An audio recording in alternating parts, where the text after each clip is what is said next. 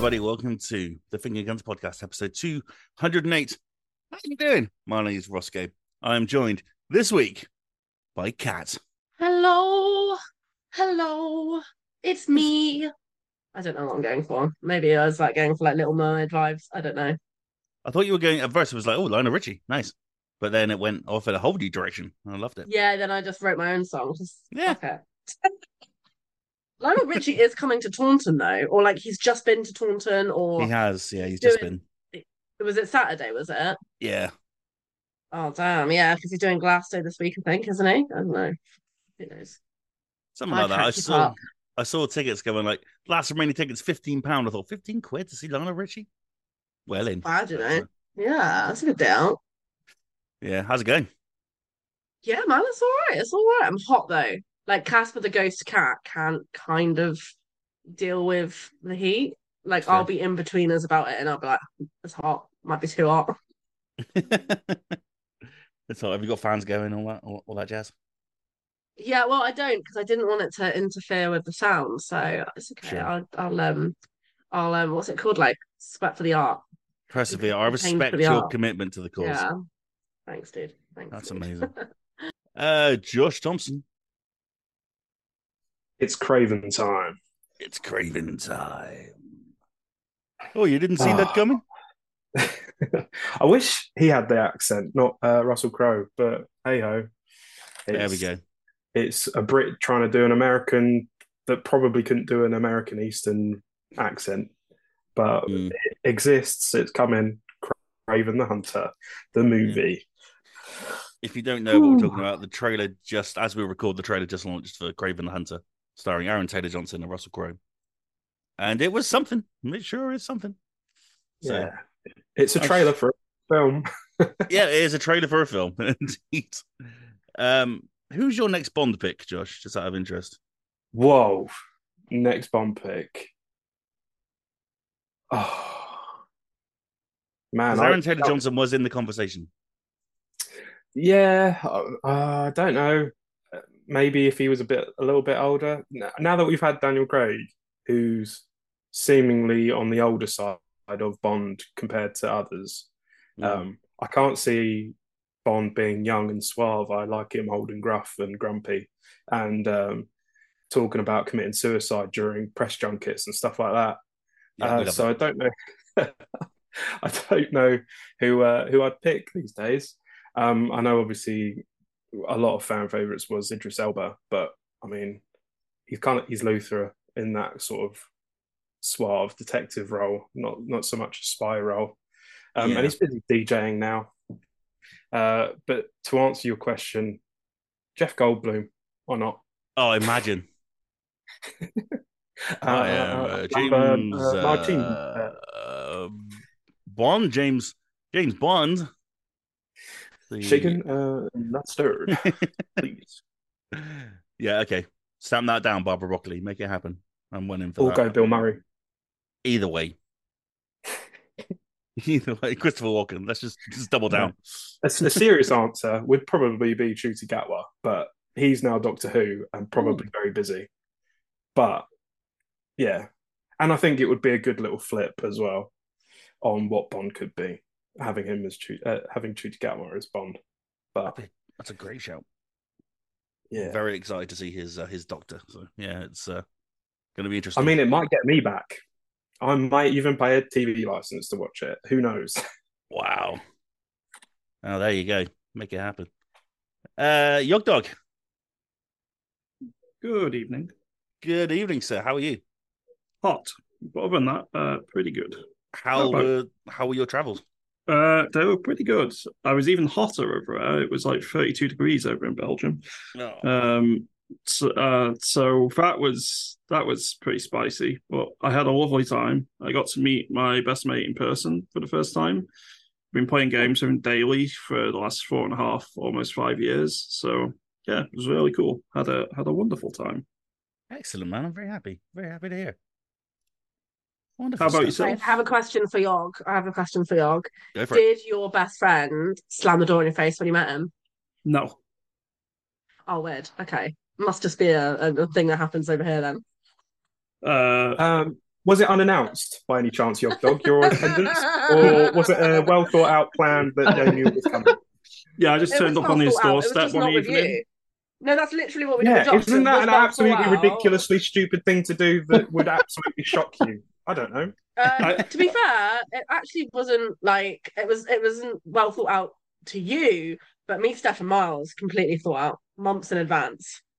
Months, I Oh, tell you. oh, right, yeah. Gunpowder and treason and plot. Yeah. Yeah, So there was I- there was no shock on our part. I am Yeah, utterly shock on us. confused.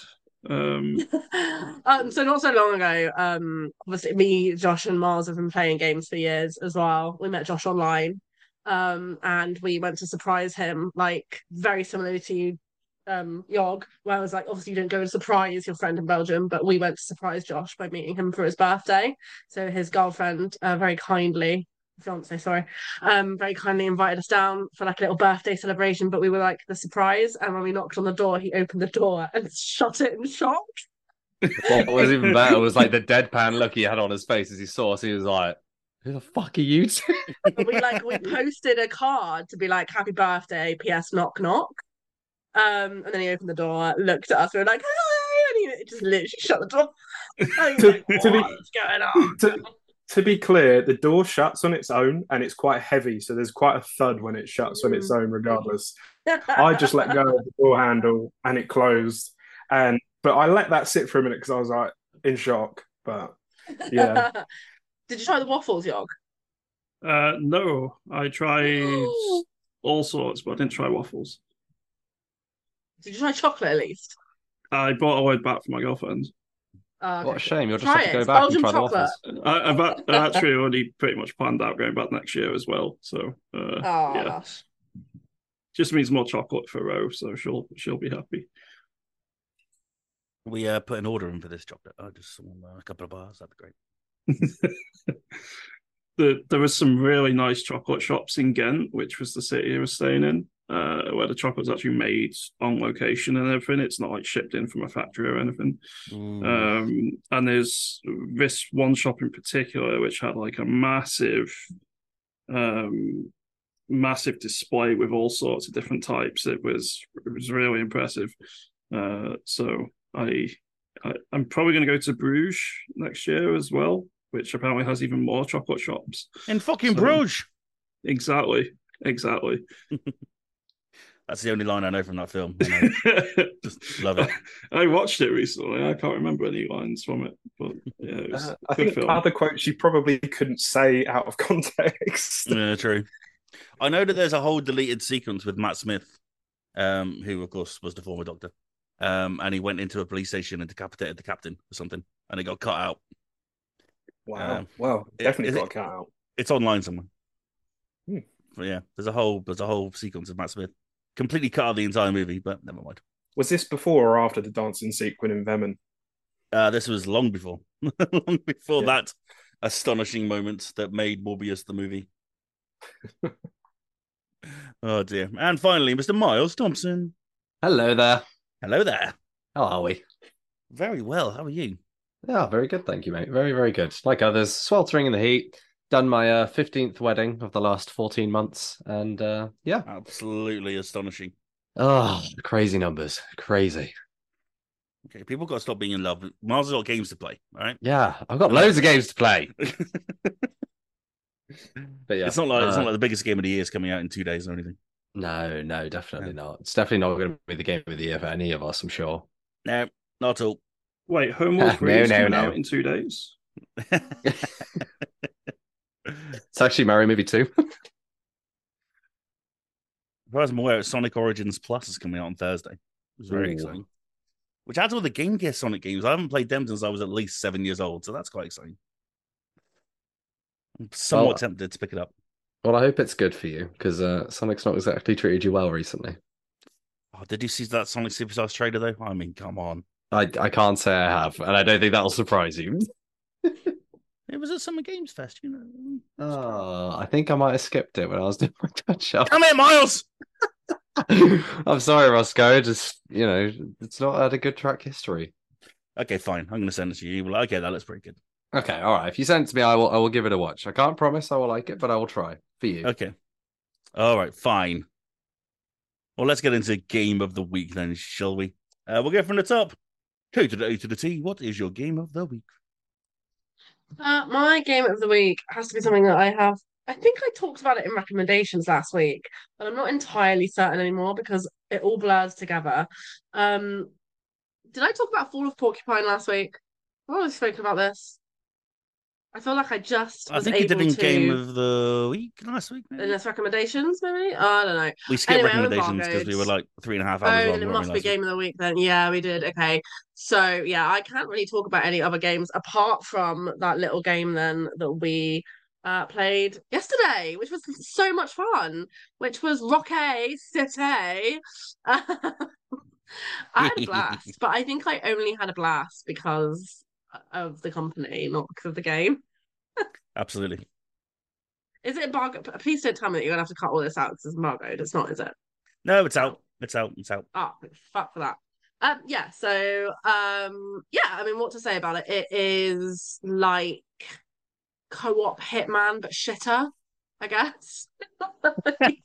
That's like you you can you've all got like a little role. We haven't all got a role either, actually. You all are like dumped into this bank or this warehouse and you have to steal the money and get out.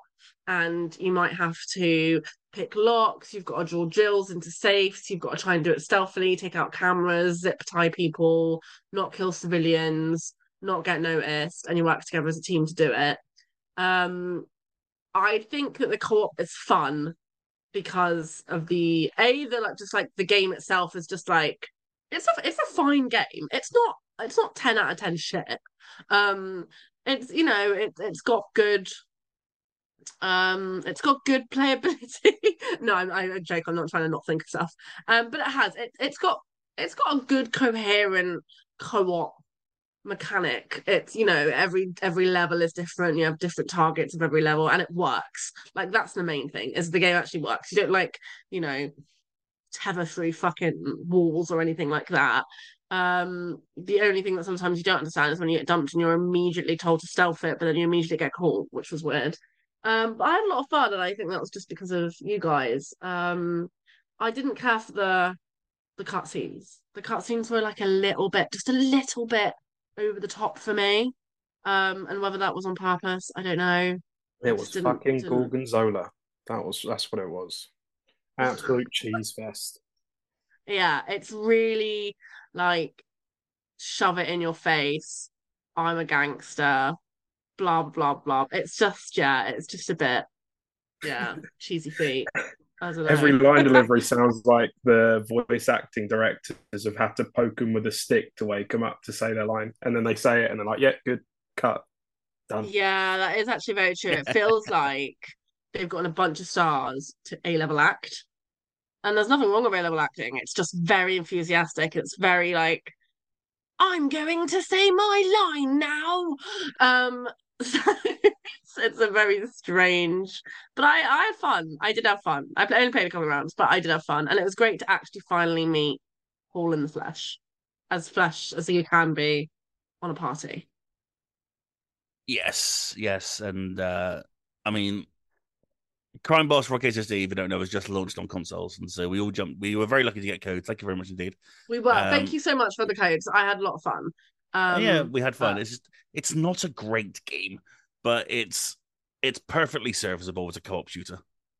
Oh, one hundred percent. Yeah, absolutely. For like a bit of an evening night in with a couple of drinks, you could see it, couldn't you? Like, or For even sure. if you don't drink, a couple of sparkling waters, a little bit of uh, San Pellegrino. You just, I don't know what your thing is. Um, but Mm. you, yeah, it would serve an evening of co-op gaming if you had like four of you, um, in a party and he didn't know what to play. It would be a good laugh, I think, for a couple of hours.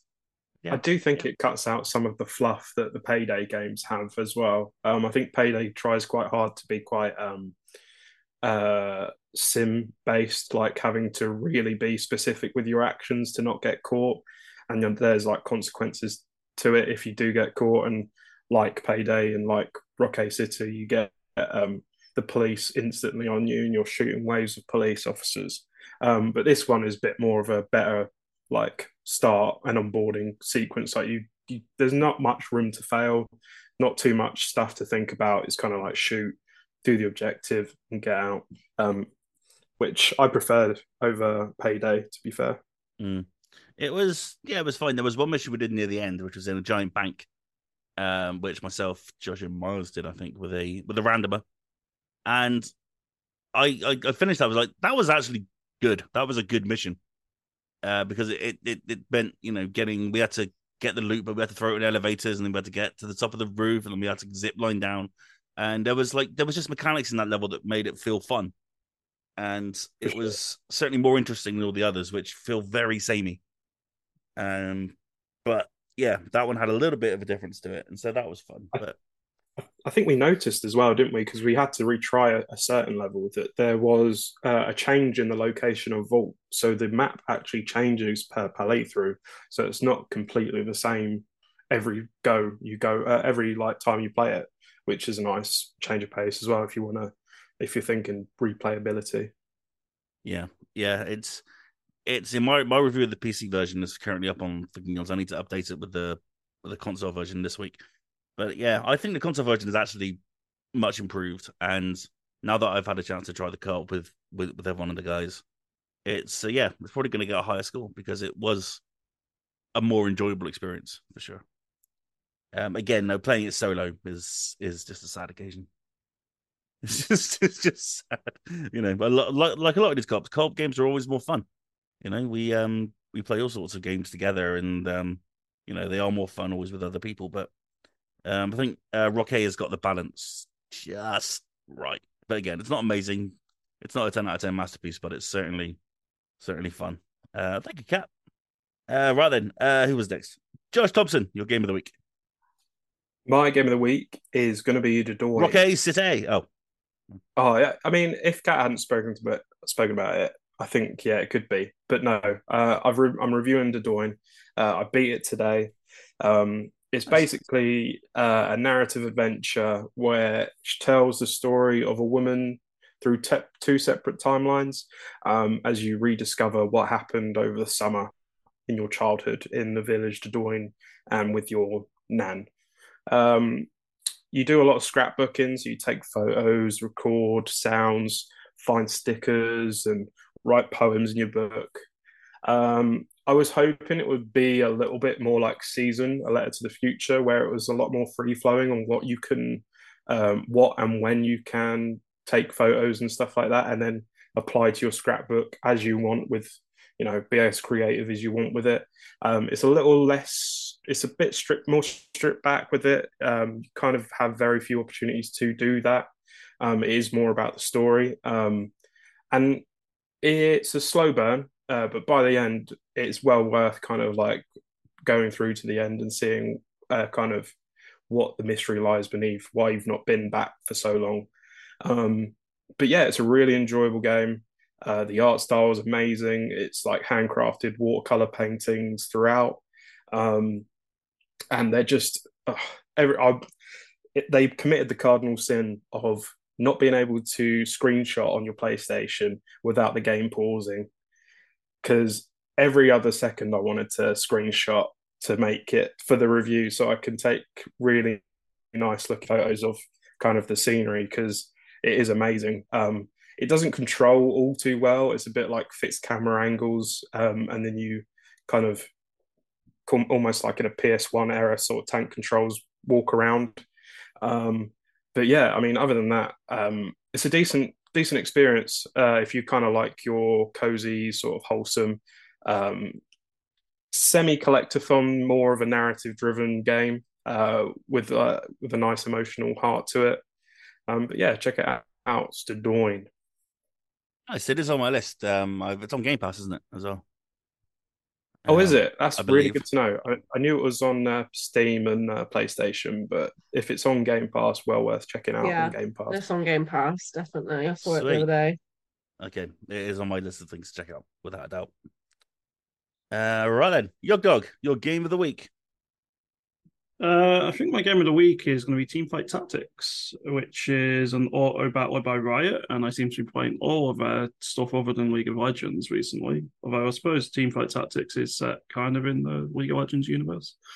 Um, I've been playing that with my best mate for uh, when I was on holiday a fair bit, and it's it's just really fun. Like uh, there's a lot of strategy involved as to what sets of units you use and so on. Uh, there's some pretty crazy combinations of items, and the, there's a new set like every three months or so. And this newest set, which came out, I think it was about five six days ago, is a really cool one. Um, it's it, you can choose to a degree what sort of traits you'll get in order to maybe get additional loot um, or have more chance of getting certain units in order to upgrade them. It's um, it's a really cool set. I like it compared to the last one or two of them. So yeah, I, I think Teamfight Tactics is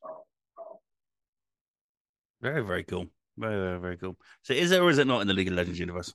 It is. Um, I was trying to think whether there's any characters that aren't, but I think they all are. It's just I don't know much about League of Legends, so okay. Um, I, have never actually played uh, that that particular title.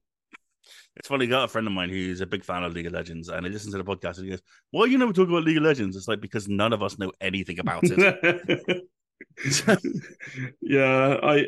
Uh, there you I, go, mate. There you go. A little bit of League of Legends. That's about the extent of what's going to happen around here, probably enjoy. Um, and I know they ripped off a cover of an Imagine Dragons song, and they did a very good job of it as well, as far as I'm aware.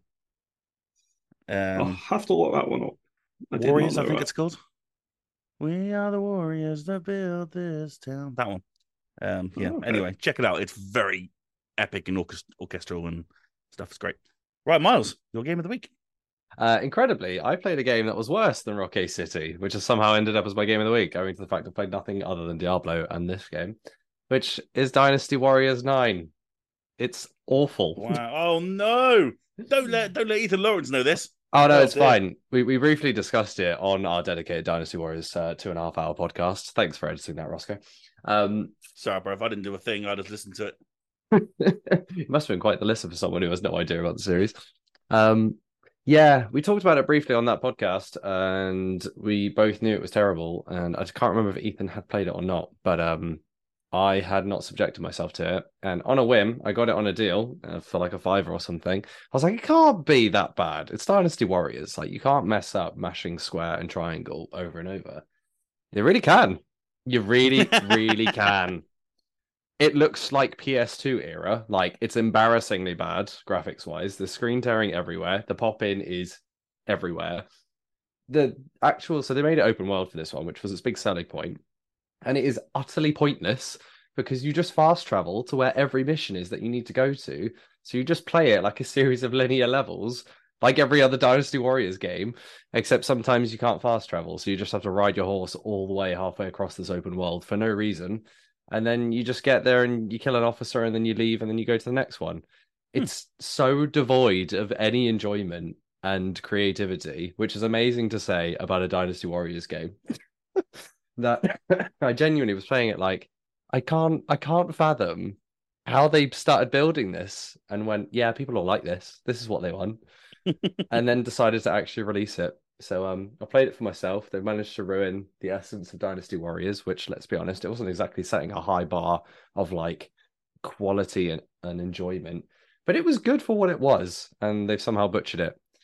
I'm going to play a little bit more to see if it does somehow end up getting better. I, it won't, but it's yeah, it's it's a struggle to even describe how much they screwed this game up and Aww. it makes me sad because I wonder if the series even has a future at this point, or whether they're just going to scrap it altogether.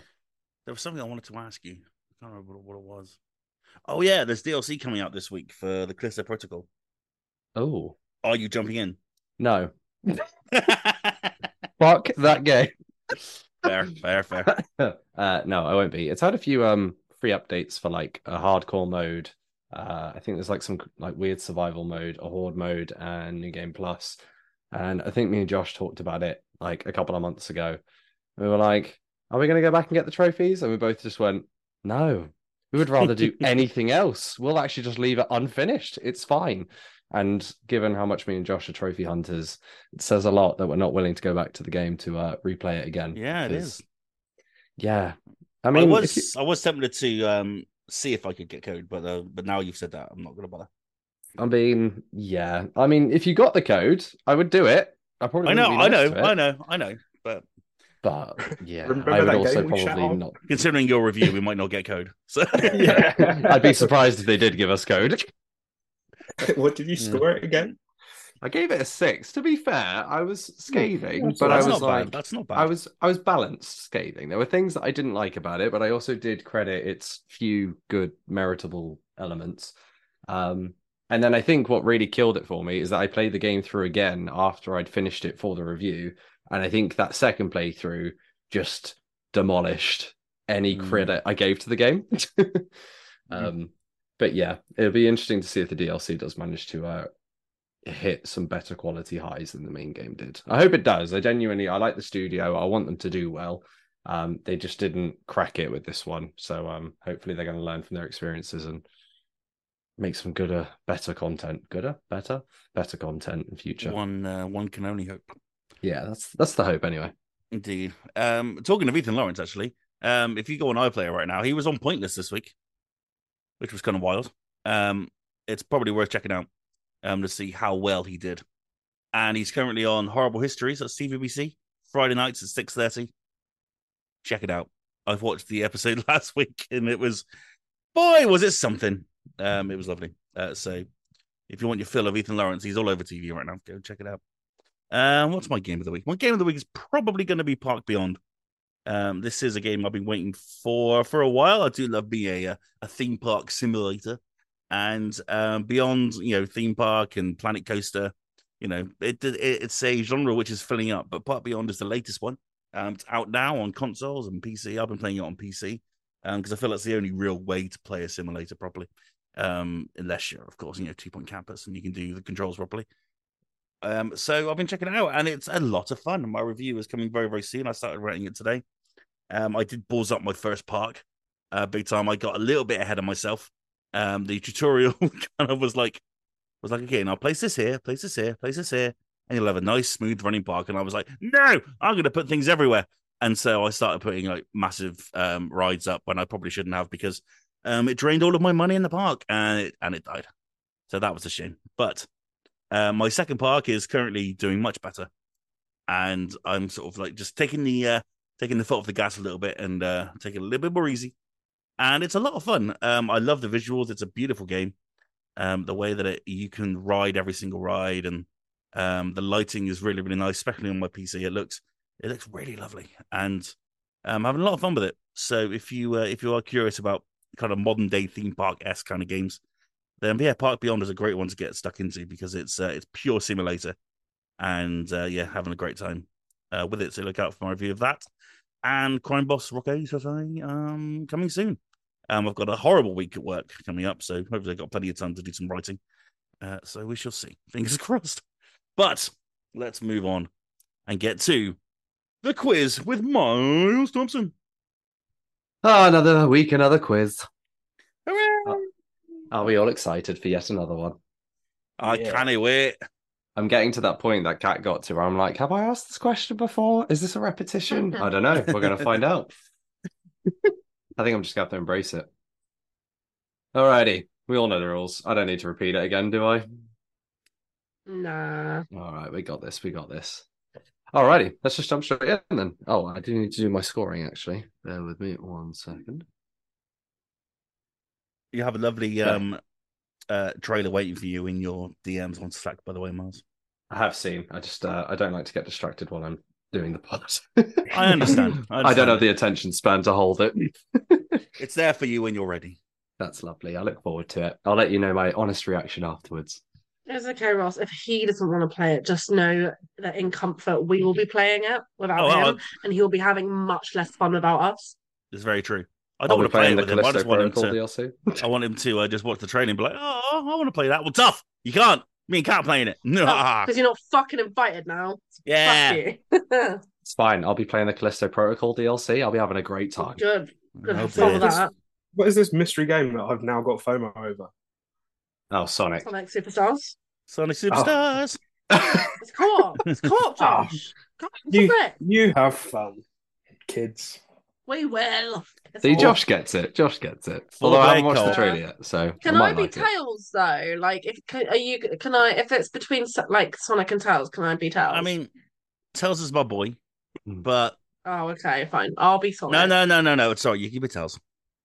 I just like the way it's like tail helicopters. It's cute. I understand. I understand. I know. And the I'll thing be is, like, you are Knuckles, the you know? Sonic fan. Like, you're like, like I'm a Sonic fan, but you're the Sonic fan. For sure. So, like, it only makes sense that you the titular character. Yeah. I'll That's be a little I'm- trusty I'm- co-op sidekick. I'm happy with that. Happy with that. Yeah, they won't give me the opportunity to be roosed about with the tits, so I've got to like take what I can get. You don't fancy Amy or Knuckles? No, Amy's so fucking annoying, but Knuckles, it's just Elba now. But yeah, Yeah. Uh, All right, let's go with the quiz then. I was waiting to see how long this this Sonic talk could go for. Sonic Superstars spoiler special coming to you. Yeah, Sonic's Oh, actually yes. just the quiz. Every answer is now Sonic. Hooray! At last. Alrighty, let's do this. Question number one. Sonic. Score- you didn't put your hand up, so luckily I'm not Damn going to it. count that as your answer. um, so question number one. This cooperative game series, released in 2016 and 2018 for its releases, allows you to play as a crocodile, bird, narwhal, octopus, among other avatars. What series is it? Fuck. It sounds so easy, but so difficult at the same time. It it is an easy one, but also the way I've worded it makes it slightly more difficult. Yes. I can guarantee. I think everybody. The only one, the exception is, I think, is Yog because I don't know if he's played it or not, but I know everybody else has played it, including myself. Kat, Is it not like Frog? no. okay. I will bring attention to the fact I said other avatars when I was describing the different uh, things that you could be. Avatars. Wait, say the question again. What what type of game was it? So this cooperative game series, of which its two releases released in 2016 and 2018, allows you to play as a crocodile, a bird, a narwhal, an octopus, and various other avatars. What series is it? Josh. Is it humans fall flat? No. It is not. Are we being dumb? Have you just worded it badly? A little Like, bit, we but I also I didn't want to make it too easy because the way I worded it initially was way too easy. So I decided to make it slightly more difficult by making it slightly more vague. But you do all know the answer, I think. Oh, Oh, Rossko. overcooked. It is. It is Yeah. overcooked. Well done. Oh, fair play. Yeah, fair oh, play. Oh, it's So, God. it's so fucking obvious now. I was going to put this food themed cooperative game, but I was like, instantly, one of you will throw your hands up the second I say that. So I took the, the food themed part out to make it a bit more difficult. Like I didn't breathe them for two minutes. I was like, "What Yeah, the hell you- is this game?" You were like knee Yeah. deep in concentration on that one. well done, Rossko. Hmm. Yeah, Uh, alright. question number two Sea of Thieves was developed by which company? Rossko? Rare. It is indeed rare. Well done, sir. He's on a roll. That's it now. Yeah, yeah, that's the end of the quiz. It's only two questions this week. Uh, question number three Who composed the soundtrack for Doom 2016? Oh, Rossko, you just about beat Josh to it. Fred Durst. No. Ah, I know it's not Fred Durst. I have no idea. Josh? It is Mick Gordon. It is indeed Mick Gordon. Well done, sir. Uh, question number four. Which 2015 open world game is set in a post apocalyptic desert based on an action movie series? I don't know if I even said that correctly. Rossko? Mad Max. It is indeed Mad Max. Oh, I was totally gonna say that, and I thought that was dumb. I was like, that sounds like my parents. So, this question has a bonus point. Rossko, you get to go first to have a go Okay. at this one. If you don't get it, it then goes to the group and then they all get the chance to get it at once. Okay. right. Are you ready for your bonus question? Sure. Can you name the side character that rides in your vehicle with you? None. His name is not known. Uh, okay, out, out to the group. Josh. Uh, oh fuck! you're Is gonna it kick- Chump? Oh, Chumbucket. Yeah, yes, I will. I will give it to you because you got it before I declared. So yes, I will give that one to you. Well done. I thought it was Hmm. Suspicious. Cheating, cheating. Come on, Yog. You know my uh, adjudication of these quizzes. If there isn't some dubious claims, then uh, it's not one of my quizzes. Uh, question number five: If I were a playable member of the Covenant set in the Halo universe, what would my name be? Rossko. The Arbiter. It is indeed the Arbiter. You're on a roll. Question number six. Shown off for the first time at the most recent Xbox Showcase event, what was the title of the game that reminded everyone of Bioshock Infinite or Dishonored thanks to its steampunk art style? Oh my god, Rossko. Clockwork Revolution. It is. Damn. Kat, you were waiting in the wings. Did you know it as well? yeah, I did. I'm sorry. Rossko's uh, cleaning house today. Uh, question number seven. Portal, Team Fortress 2, and Half Life 2, and its two expansions were included included in which. Oh my god, Ross. The Orange Box. Oh my god. this is wild.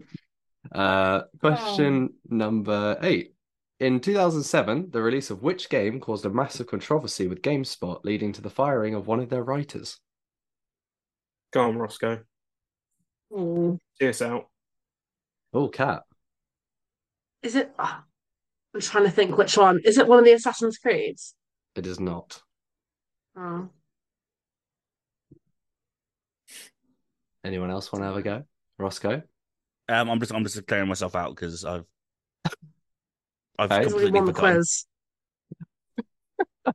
Uh, Yog. Yog? Ah, sorry. Is it the game you wanted? Yes. Kane and Lynch? It is indeed Kane and Lynch. Well done, sir. Why'd they get sacked? Uh, it was to do with like either they took a payment to like advertise the game or something, um, and then they reviewed it as well. I can't remember exactly what it was all about. Basically, they did something a bit dodgy in terms of the writing of the review for the game, I believe. Um, and then it all kind of came out after the game's release um, that there was dodgy dealings going on with it, and then the writer was fired uh, as a result of the whole thing. Uh, it was quite an interesting story at the time. I think there's like you know there's like YouTube documentaries that are like an hour long. I think there's one of those on it. Um, but yeah, it was quite an interesting deep dive. I remember watching it like way back in the day, um, and it's primarily why I remember that game because I didn't enjoy playing it. Man, this is like the third week in a row you shout on Kane and Lynch, and I won't have this anymore. I am going to be honest. The only reason it ended up in this quiz is because we talked about it in the last two weeks, and I was like, I'll throw it in there. Question number Yeah, nine. words. Yeah, it's libel at this point, or slander, or both. Who knows? Defamation. Ah, lovely. It's the positive trio. Uh, question number nine. Following Harry Mason and James Sutherland, or Sunderland, I can't remember which one it is, uh, who is the protagonist of Silent Hill 3? Gosh. Cheryl Mason. Oh. I will give you a chance to correct. What? Well, this is unfair. is got a, she's got a fucking second name because for some story reason she's Yeah, actually it's like he's the not- he's- The reason I'm giving him He's another chance is because he's not technically he? wrong, but it's not the the right answer, sort of. Kat. I haven't seen this, but I only know it from Dead by Daylight. My name's Heather in It the Japanese indeed. versions. It, it is Heather Mason. Yes. Yeah, Well done. because there was like a little bit of discussion about whether they wanted, whether they were going to call her Heather or Cheryl in the game. Yeah. Yeah, that's where the confusion comes up. But That's she the only is. reason that I know that. I've no fucking clue otherwise. When he said Cheryl Mason, I was like, ah, wait, it is that character with the white top and the scraggly bob and the. yeah, it's a bit of a trick one, that one. Uh, and It's question number 10. because like it is like a translation thing. It is indeed, but I went on the one that first came up when I uh, searched it to confirm, and it was Heather that came up first. So, uh, question number ten: Which Victorian London set set? Oh my god! Let me start that again. Which Victorian London themed game is described as a horror cooking simulator and released in 2022 from Bad Vices Games? Kat. Ravenous Devils. It is indeed Ravenous Devils. Well done. Thanks. Excelente. There's the end of the quiz. I think we all know who won this one. It's quite a clear winner. so way out in the lead with six points is our dear Rossko. Well No, done. Sonic! I mean, it is quite fitting that I joked about it being a Sonic quiz and then Rossko strode into the lead with it. Um, Josh and Kat, you both finished on two points, and Yog Dog, you got a point. Well done, all. Well, thank you very much, Thanks. Mars. Very well done, sir. I'm very impressed. Six, that's pretty good. face. I think I've got six for ages. I'm happy with that. yeah, it was quite a. I don't even. I ended up with quite a, a Microsoft, I guess, themed one. There's a few questions for Microsoft games in there. Um, yeah, I had yeah, to the branch out my showcase in there, it was like, yeah, that's all fresh in the memory still. So yeah, yes. I was like, I might as well include it if it's there and it's like a fresh game rather than the potential to repeat a game I've already used before.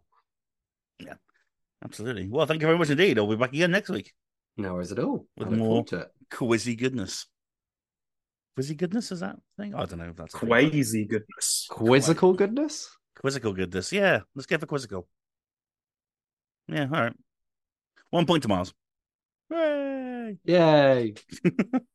All right, then let's jump into the news. And this one isn't necessarily news, more of a warning. Um, Final Fantasy 15 is very, very close indeed. Um, so close we can almost smell it. We got three freaking days until it's come out. Unfortunately, uh, some copies have been leaked early, uh, so be very wary. Uh, because spoilers are abound. Stay off hashtags on Twitter. Stay off certain forums and stay off Reddit just stay off because the story, well, you know, if you played the demo, it seems like a, a really amazing story and nobody wants that spoiled. So if you do have a copy, just shut the hell up, all right? For God's sake. Bloody sick of it. But if you don't have a copy, just be careful while you're out there. I'm just I wanted to gauge everyone's hype levels where we are right now because this is a massive, massive release and well, I can't imagine we're going to be talking about much else uh, for the foreseeable future. Uh, so, uh, so Miles, where are we right now? How you feeling? Three days out. I'm a solid. Uh, mm, where am I? Three days out. I'm probably a solid nine out of ten, mainly because I'm trying to distract myself from the fact that I still can't play it yet. Um, so if you have got an early copy, fuck you. I don't really mean that. Um, yeah, it's it's building, and I think the closer we're getting to release day, the more and more excited I'm getting. Um, I was already quite hyped, but as we talked about last week on the pod, um, that demo just blew me away. It was really, really spectacular. And um, yeah, I just I don't want to get any spoilers. I like others. I wasn't expecting the story to be as big of a draw for me, but then playing that two-hour demo, getting connected to the characters, the where the demo ends, and the kind of emotional.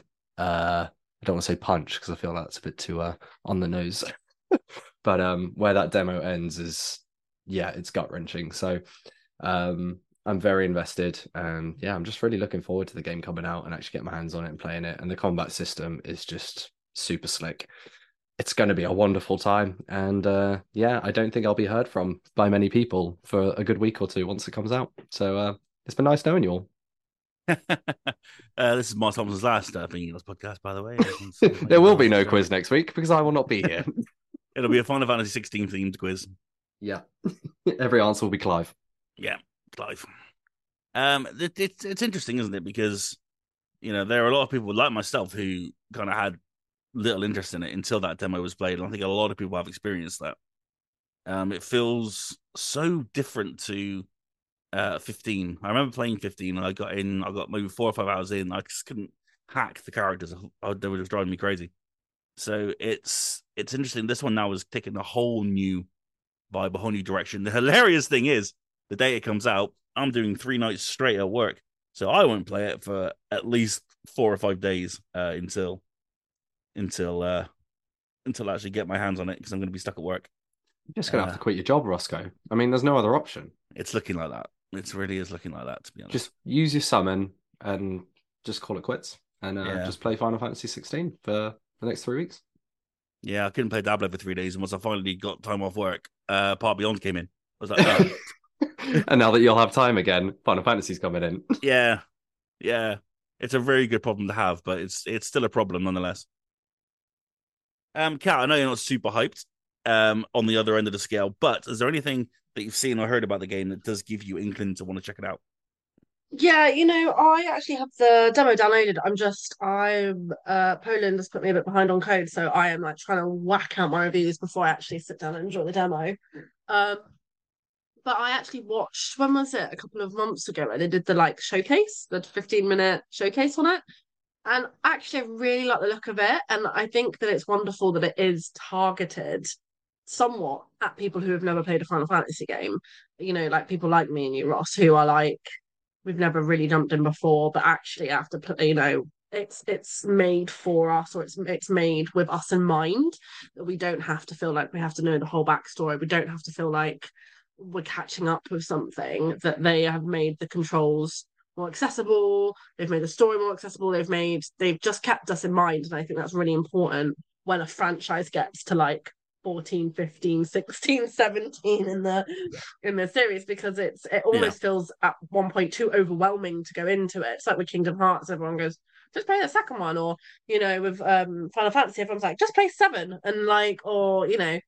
So yeah i'm really looking forward to it i'm looking forward to the demo and i am going to give the demo a shot because if this is where we can enter from that'll be really exciting that we get to be part of this franchise in the community as well um, and get to feel that kind of hype around future releases. Um, I'm hyped about how hyped everybody else is as well. Like everybody just seems super hyped for it, and that's how you know it's going to be. As, like people who are like beloved of the franchise, people like Miles, like Toby, um, they're like hyped as fuck. And you know, when, when people are like that about a certain game and they've had that much showcase to it, and they've seen, you know, the demos out, and people are like, "Yeah, this game's to be sick." you know, it's a winner all around, isn't it? We know that we're not to get, hopefully, fingers crossed, a, a bad game because that would suck with all the anticipation that's happened. So, yeah, I'm looking forward to it. I, I like, I'm hyped about how hyped people are about it, and I'm hyped at the idea that they've kept people who have never played the franchise in mind, but also people who are, you know, they want that kind of game, that kind of combat system to be more accessible. Um, yeah, I think that's it sounds like they've made it with a lot of things in mind, and I think that's just wonderful. So yeah, I'm looking forward to sitting down and playing it.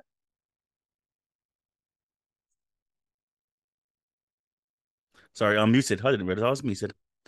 Um, yeah, the great part is, of course, if you play the demo, it carries over into the main game, which is lovely. Yeah, I saw that. Tom said that as well, and I was like, sick actually, because when I did Fall of Porcupine, obviously I played the demo on PlayStation, but then had to redo like what felt like the demo, but apparently the demo is apparently the prologue. I don't know.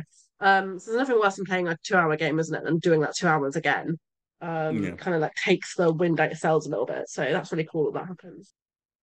Hype mode activate. Very exciting. Uh, Josh, where are you, man? Where are you, man? Your hype levels. Are you looking forward to Clive? Um, I I have a similar situation with you. Um, I'm not at work. I am at Outbreak Festival from Friday till Sunday. Um, it comes out Thursday, and Thursday I'm at work all day. So I'll be doing uh, a fire test in the morning, going back home, picking it up on the way, and then going back to work until late, go to bed, and then festival for the weekend. So I won't be touching it, I don't think. Very, or I will uh, in like very small increments that I can. Um, but yeah, um, I'm ready for it. Uh, it's tough to call it a game of the year contender with everything else that comes out. It will re- really have to pull out the stops on kind of where it ends up later in the game in terms of the combat and the story. If it gets even better, we hope so. Um, but there's just so many games that are out that are coming out this year that it's just a titan amongst other titans at this point. Um, yeah.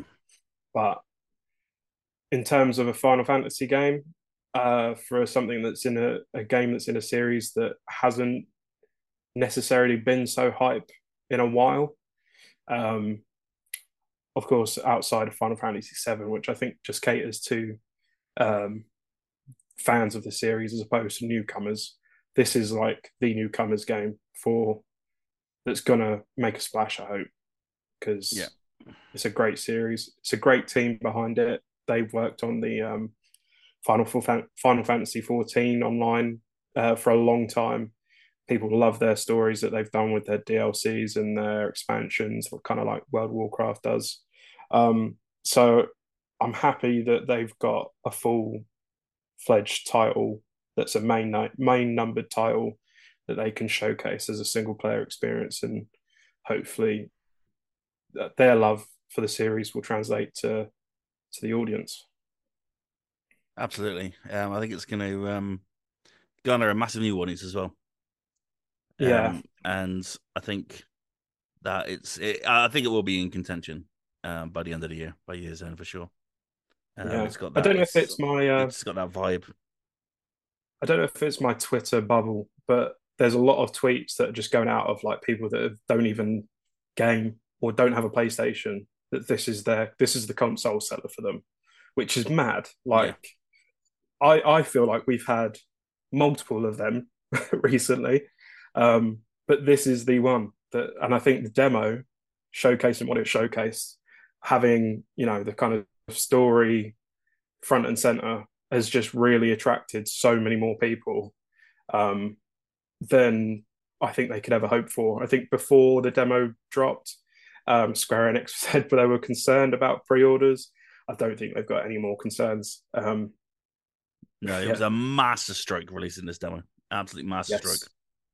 If uh, if I would have said anything, I would have said drop it earlier. Um, I know that games work in a very special way, um, and getting it to gold and then getting a demo out there, which is always different, um, is hard. Uh, but having it earlier for that just that little bit extra time for people to like froth at the mouth over it, I think would have just gone even more silly. Like it would have just gone like the the way people would be talking about it would go even further because there's more time for it to permeate. Absolutely, absolutely. Um, I love how generous the demo was as well. They really cut it off. They really thought about it, and they they cut it mm. just like the perfect moment. Yeah, it's the complete yeah. intro to the game. Yeah, unbelievable. Um, really fantastic. Um, Yog Dog, you looking forward to hearing people talk about Final Fantasy 16?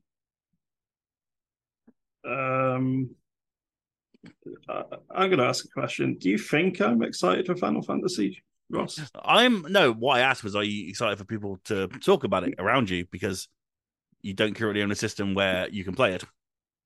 Uh, so people are going to be talking about it a lot, and you're I, just going to have to put up with that, I think, for a while. Yeah, I I don't know how much I'll actually hear because I barely use Twitter anymore. So the extent of like that I'll hear about is probably in our Slack server. Yeah. Um, so it won't be too bad. It'll be interesting to see what people's views are. Uh, I suspect that it probably won't be game of the year, just because The Legend of Zelda came out, and whenever one of those games gets released, it pretty much sweeps up the awards. So I, I doubt it'll win a lot of the big awards at the end of the year. Mm. But um, yeah, uh, I, I, I always like hearing about what people's opinions on games are, even if I have nothing to do with them. I'm just not personally too excited for the game to play myself, which is fine because I don't have a PS5 at the minute anyway. Yet, yet that may change in future, maybe yes. even the near future. But um, yeah, it's. Uh, I look forward to seeing what people's views are. I want. I, I I was speaking to my mate when I was in Belgium, and he last played Final Fantasy heavily at 10, I want to say. Uh, so his favorites are 7 and 10. Uh, so I know he's excited for the second. Well, I think he'll be excited eventually for the uh, the is it Rebirth? Final yeah. Fantasy Seven Rebirth. So I think I think he'll probably play that long term. But um, uh, he didn't say anything about 16, so that, that, intrigues me. I wonder whether he'd like that at some stage. But uh, yeah, sorry, rambling off on random. No, it's fine. No, it's fine. Um, that that's the wonder of Final Fantasy. Like I said, I had I had no vested interest in it. It was one of the games that oh, I'll get on it if I'm you know the discount or something, or I'll play it at the end of the year or something. Yeah. Um, but that demo just sold me completely, and I was like, right, this is day one. And the advantages of a demo. It's nice absolutely. that there's such an extensive one from what people have said as well. Um, really gives a, a, they put their best foot forward with the demo, and it seems to uh, be, have been received pretty damn well, which is nice. And it's just unlike anything I've seen before. I think this is this is a proper next gen game. Do you know what I mean? It feels that way yeah. and it looks that way. and uh, there's it, it's gonna be it's gonna be special. I think it's gonna be really special. I I'm think guessing one to remember. It makes the most of modern systems and like Certainly, improvements to technology in order to be able to really bring the most, I guess, almost cinematic experience by the sounds of it. Um, yeah, I'll the cutscenes. Yeah, yeah. The um the final kind of big set piece in the demo really just just blew my mind and just left me like speechless. Like, wow, video games are cool, man. Just you just gave me one of those moments where you sort of remind yourself why you do this. It's like, oh, video games. Are cool. it's one of those games that really reinforces how far gaming has come in the last 20, 30 years. Yeah, and that's Uh, only from a demo. You know what I mean? Like whatever comes next, I can't I can't even fathom. So I'm very excited. And uh yeah, I can't I can't wait. Cannot wait. Um yeah, well, let's move on then to the next piece of news, which is the Xbox One. It's over. Microsoft have announced that they will be no longer be porting games to Xbox One. But if you do have an Xbox One, never fear, because you can stream all the new games on it. I guess that's an exciting thing. Who knows? Um, Xbox have said, I'm reading from VGC, Mr. Tom Ivan, we've moved on to Gen 9 Xbox Game Studio, and Matt Booty has told Axios, referring to Xbox Series X and Xbox Series S.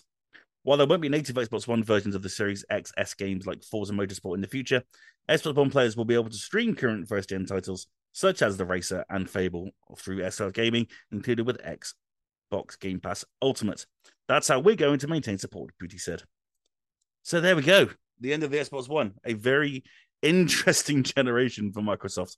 Um, the fond memories. I don't know if anyone has any, um, but it was it, it was quite a turbulent one for Xbox, and it's always fascinating to sort of go back and uh, and remember where the Xbox came from, where the Xbox One came from, to where it ended up. Um, from like the the Xbox One with the Kinect built in, the VCR, all the way up to Xbox One X.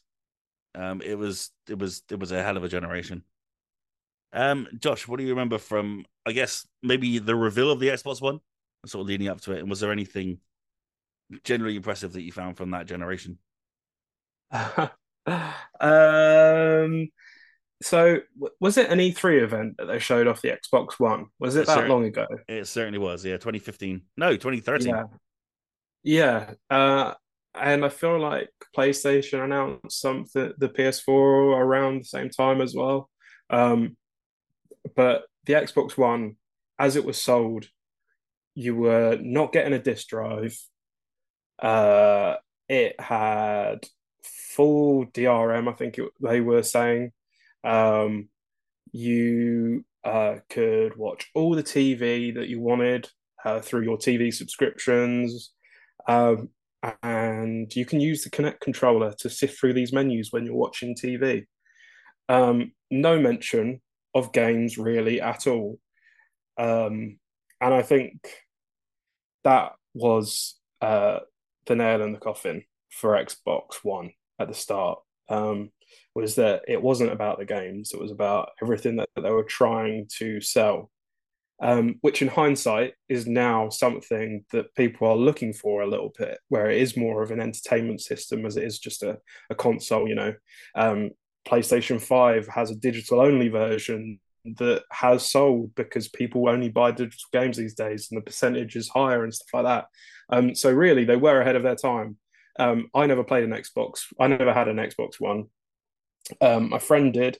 I played Dead Rising 4, was utterly disappointed with the direction they went in. Kind of liked the character and the sort of biker vibes, but man, it wasn't like uh, the old Dead Rising. Um, and it, was just a misstep, um, which was really unfortunate. And since then, we've had Phil Spencer come in as the head of Mark, head of Xbox, um, and he's really made it about the games. We've now got a service where you get to play a seemingly unlimited amount of games just for a price, a monthly cost. Um, so, would we have got all this had the Xbox One been such a massive failure? I don't think so. Um, I think we would have had a completely different direction where it was more entertainment based. Um, and I'm glad that it kind of sucked at the start. At the start, because it's really brought a competition to the market that is well needed. that has now kind of twisted PlayStation's arm to start their own streaming stuff and um and yeah, it's just been good for business. Phil Spencer was good for Xbox. Um, and rest in peace to Xbox One X or One Xbox One and Xbox One X. Um, man, these titles of the names are confusing. They're never going to get get better. Um, but yeah, what a ride! What a ride indeed. I mean, I remember that um that launch event was just something else, and it was like I remember they said you can't trade in games once that game is like connected to your account. That's it. Yep. Yep. Um, That yes, the DRM that was yes, you're you're, Mm. you're jogging my memory. That's what the DRM thing they were talking about is that the game is yours and no one else's. And then Sony rebutted with the sort of here's how you can swap games, and it's That's it, yeah. like- yeah, they just amazing. handed stuff. Shu handed it to uh, Adam Boyes, and that was it. Yeah, And um, four nine nine as well at launch, Xbox One. Yeah, I mean, they just had a lot of factors, didn't they, that went against them. Um, it's kind of like PS3's initial launch of like a really high selling price, um, talks of a system being so hard to develop for that most people didn't bother. Um, Mm. yeah, A week later, Sony went three nine nine PS4. We're out, and it was like boom. Well, that's it, then, it? Yeah, I mean, game over. Yeah. Um, uh, Miles, what do you what do you remember from that era? Is there anything? I know you didn't have an Xbox One until very very late on. You had my Xbox One actually. I do. I have your Um, Xbox One. Uh, but um, yeah, what do you remember from that from that time? And why did you Yeah. shift? Why did you not maybe get Xbox One earlier on? I think it's uh, for the reasons that you guys have spoken about. The main thing that I think Xbox One is going to be remembered for is its botched release. They just completely misread what people wanted at that time, which was they'd come off the PS3 and the Xbox 360 era of people just wanted good games. They wanted high quality, standout games that you would buy into an ecosystem for. And the thing is, it was changing where it was going from, you know, just the Call of Duties or like the upmarket kind of big budget linear game that was like six to 10 hours. And people were wanting a lot more open world stuff. They were wanting to see the technology push games, not technology for technology's sake. And I think that's why the Xbox One, as a product, it was probably really exciting and had all these different features. You know, you could talk to it, but the always online connection that it required, the fact that you couldn't trade in games, um, couldn't swap games with your friends, and all of these kind of problems which people predicted, like from the moment they said it, um, it just kind of made it dead on arrival. And the saddest thing about it is that if they were announcing the very same console now, obviously with updated tech, it would probably be lauded quite significantly because we have, as Josh said, a lot of these features in kind of everyday platforms. Um, but I think the biggest problem Xbox One had was its launch, and then also just the lack of games to back it up. Um, you know, while there was a, you know, Sea of Thieves ended up being a great game, it's really hard to picture the standout performance games. Even you know, Gears and Halo have stagnated over the course of the last kind of ten years or so, um, which is a shame because a strong Microsoft means Sony also have to be stronger, as do Nintendo.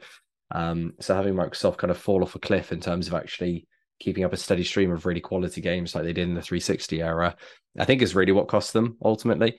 Um, and it's still something that we're talking about now. You know, even in three years into this current gen cycle, we're still waiting for the big games from Microsoft to hit. Um, so they need to fix that. That is the the fundamental problem. But um, I think there are success stories. I was gutted that Scalebound never found the light of day because it looked exactly like the kind of game I would have played or swapped over to Xbox to try. Um, if any of you even remember Scalebound, um, it just felt like Devil May Cry meets Dragons, and I mean, you don't have to sell me anything more than that. Um, but yeah, it was a good idea, just poorly executed and poorly presented, and wasn't timed for the era it was in.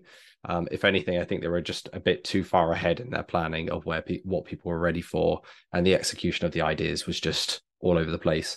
And my highlight will always just be Sony saying, "Here is how you can gift a game to your friend," and I was like, "They've just ruined everything they've announced a week ago, completely and utterly ruined it." Um, but I think it was also an underappreciated console. I think there was a lot of potential in it, and it just wasn't best used as it should have been. And I think this announcement that it's you know being discontinued, being actively worked for, isn't a surprise. I think we, all of us were kind of expecting this probably a little bit sooner than it has come. Um, and I can imagine that the PS4 and whatnot aren't going to be too far behind. Yeah, missed opportunity is what I'd call it. Just missed potential, missed opportunity, and um, we're hopeful that Microsoft will get back on track again in the cycle of this one eventually at some point if they actually throw out some games. yeah, games. We need some games, Microsoft. That'd be great. Thank you very much. It it did bring us Game Pass though. It was the you know It the did. precursor for Game Pass. So at the very least, it was a big proponent of that. So that's something. But yeah, if Game Pass is the biggest success of a console, then the console's not done very well. No, but you know, I mean, the second half of the year, I think, was really much improved. Um, like the Phil Spencer era, like Josh said, was like, you know, it was just so consumer focused, and it was like consumer wants games, so here's games, have games, Yeah. you know, and you know they got there eventually. It was just a little bit too late. Yeah, and they have moved the industry forward. You know, Sony's had to do the same with its subscription service. Um, I think the idea of you know being able to just rent games instead of having to own them all and paying this top price for you know premium price for AAA games and stuff, they're making really, like you said, consumer consumer pro moves, and I think that's moved the industry in a very positive way. Um, but I don't, the sad thing is that wasn't the Xbox One consoles doing. um, but yeah, hopefully they'll uh, they'll get it together with this one. At least this console's already off to a, a better start than that one was. for sure. Um, Kat, I remember we all had Xbox 360s. Um, we all had um, growing up playing COD, playing Black Ops, and playing stuff. Mhm. Um, was there any uh, particular reason why you didn't go for an Xbox One? I think it's just because I, I had a 360. I then went to university. I got PlayStation, and I had PlayStation way before Xbox. Um, I think Xbox was like my rogue era, where I was like, no, I'm gonna try something new after they fucked me with the GameCube. Um, yeah. So I think it was more just uh when I was weighing up the the choices. I I've always naturally pulled towards PlayStation, and I think Xbox. As much as I love the award noise, I love the trophy noise. Um, I think it's way better than the the PlayStation one. It is. You're For right. me, yeah, hundred percent. I think it's more iconic as well. But Xbox isn't dead. It's just a, it's just the Xbox One.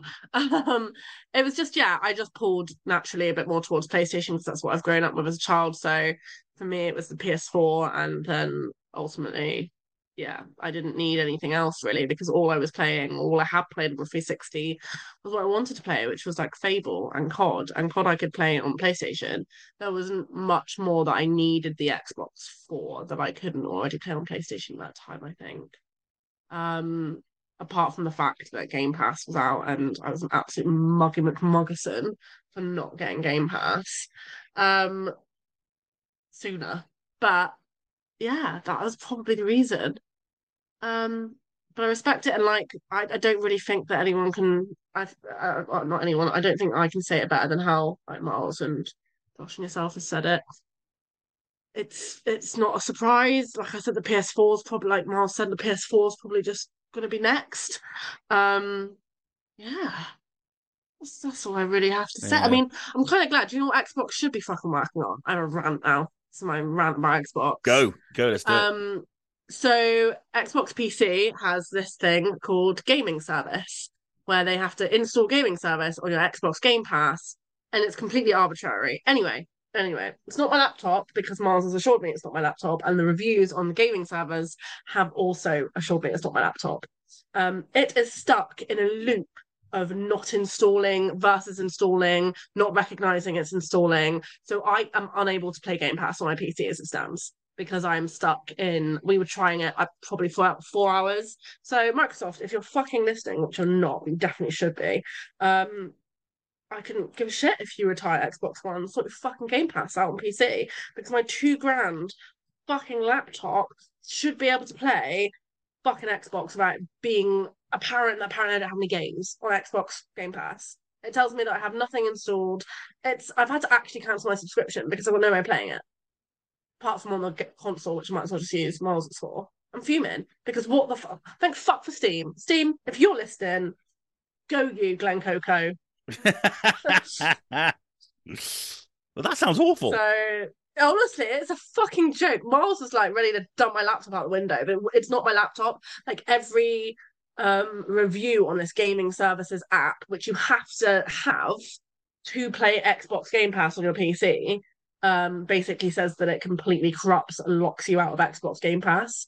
And it keeps doing this thing where it tells me to install it. So I install it. Literally, like 0.1 seconds later, it says it's installed. And then when I go into install a game, it says I haven't installed it. It's infuriating. I've even gone into the code. I managed to get it back after two hours last night. And then I opened the game to see if it would work. Nothing. And when I open a game, it release and I have to like find the game not in my Xbox Game Pass because it says I have no games. I have to find my game in my files. And then when I do it, it releases the RAM to open it because it tells me it's doing that. And then nothing loads. That's sick. Fucking awesome. So I'm completely corrupted and locked out of Game Pass because of Microsoft's shit application for PC gaming. And apparently loads of people have the same problem and it's just luck of the draw. So uh yeah, twats. Um, I Well. think you're bush chickens right now because I was really excited for Game Pass, and now I can't fucking play. so now back to square one. Thank God for Steam. Anyway, so yeah, the Xbox One rip. Well, there we are. There we are. That really sucks. Yeah, yeah. I hope you get that sorted. Oh. Thank I you. I- tried like everything. I've done the Microsoft thing. I've done the coding thing. I've done the PowerShell thing, which is when you go into like the actual binary code and you have to clear it for the authorization and then re-download it. I've reset it. I've repaired it. I've done it all, mate. It's not working, and loads of people are having the same problem. I don't know what to. I don't know what to suggest. I'm absolutely speechless. No, no. Ass. So Microsoft, get on it, mate. It's a fucking joke. Like, You're literally like one of the most multi-billion companies in the world, and you cannot run a simple application on a PC. But Well, rip the Xbox One. there we are. R.I.P. Xbox One. Uh, all right, let's close it up. Uh, Yo, did you have an Xbox One? Nope. I had a PS4, but not an Xbox One. Okay. Uh, why didn't you go for Xbox One? Uh, PS3, I had a ridiculous amount of time on, so combination of brand loyalty and they had more exclusives on the PS, well, PlayStation in general that I was more familiar with and wanted future games with. So it's a fairly easy decision. Mm, fair enough. Fair enough. Well, R.I.P. Xbox One. Thank you for the memories, even though they weren't so great. I had to get that line in there somewhere. Yeah, thank you very much. Nice, Like Thank you very much. Thank you very much. Uh, right, now let's get into well the end, the rest of the year. Um, basically coming off Summer Game Fest, there's a lot of video games coming out this year, and we have talked like, you know, Final Fantasy 16 may not even be the biggest game of the year because there's still so much to go. Um, so I'm going to go around the room. I gave you a link earlier. Hopefully, you've had a chance to nose at it. Um, basically, from here till Christmas, um, what are your most anticipated games? Uh, I'm going to start with who haven't I started with yet? I'm going to start with Yog. Hello. Hello. Hello. Hello, hello. Uh, games I'm looking forward to, I suppose. Uh, Homeworld 3 is certainly up there.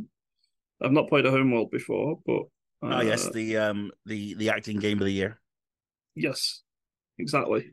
Mhm. It's definitely going to be be game of the year. Watch it be absolutely terrible now. I really hope that's not the case because I am pretty excited for it. Um, Manor Lords looks pretty good. I've been having my eye on that for a while, and I did play a beta for it a bit back. And anything which is to do with managing medieval villages and militaries and that sort of era is always up my alley.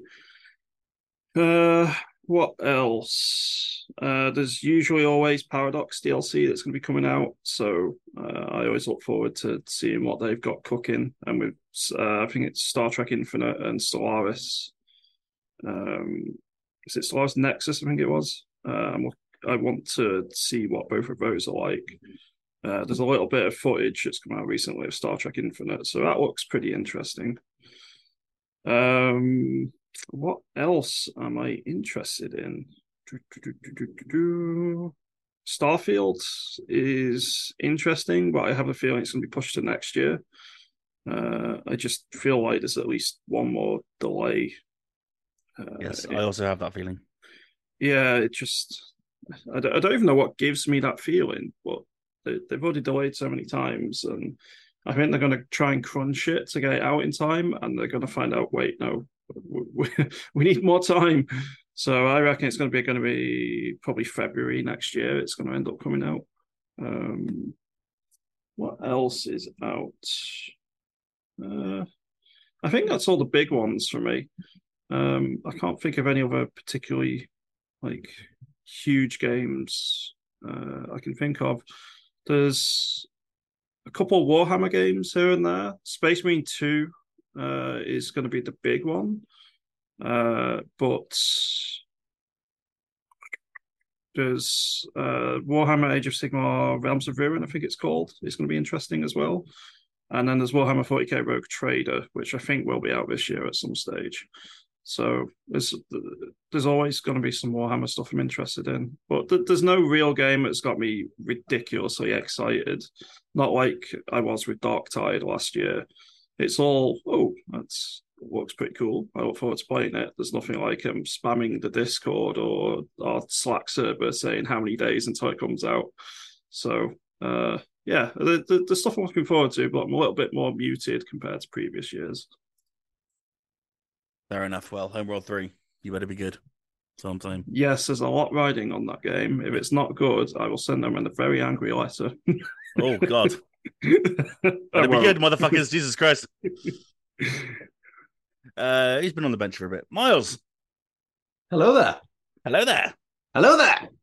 Tell me all the games you're looking forward to before Christmas. Oh God, where do I start? uh, well, we have Final Fantasy 16 coming in just three days. So that's great. Uh, in August, in August, uh, we have the Metal Gear Solid collection coming, which I will be playing all three games of multiple times for the 1700th time I've played each of those games. We've got Mortal Kombat 1, which super excited for. Love me some Mortal Kombat. And uh, given Street Fighter has just done very well, and Tekken 8 is also shaping up to be very good. This is going to be a very good year for fighting games. Um, although Tekken 8 might hit next year. Um, Alan Wake 2 is looking superb. I know I'm not the only one excited for that. I'll let one of Josh or Kat talk about that because I think they're a bit more excited than I am. Um, but Helldivers 2, Ghostrunner 2, both of those are just really exciting to me. I enjoyed the first ones of those hugely, immensely. Um, what else we got? Aliens Dark Descent is releasing tomorrow, which is also cool. There's just so many. Starfield is actually looking quite good. So a couple of things for the Xbox showcase looked interesting. Um, do you know what? They're all just flying out of my head because there's just help me out here, Josh. You're the one who normally uh, reminds me of all the games I'm forgetting about when I think that I'm. Bro, what about Spider Man? You haven't mentioned Spider Man. Oh, oh yeah, Spider Man. We got. but, uh, to be fair, I figured somebody else would probably mention Spider Man too. Um, yeah, Spider Man Two is still to come, which is wild to think that in a year of so many good games, we also have another game of the year pretender in that one. Um, it's just a phenomenal year for games in terms of just general console gaming in particular. Um, and I don't think we're going to be short of options. I think we're just going to be very, very short of time to play them all. Um, there are more that I'm forgetting about. There's so many more. Um, but those are some of my highlights. Um, Kat's obviously going to have Baldur's Gate 3, which is another huge release coming. It's, it's just endless. There's just so, so many. And uh, yeah, I think we're going to have quite the wonderful year. And come the end, when we all have to pick a game of the year, we're going to have to do it where we all get like 10 picks for game of the year because I don't think three is going to cut it. but yeah, it's going to be a phenomenal year for games. It really, really is.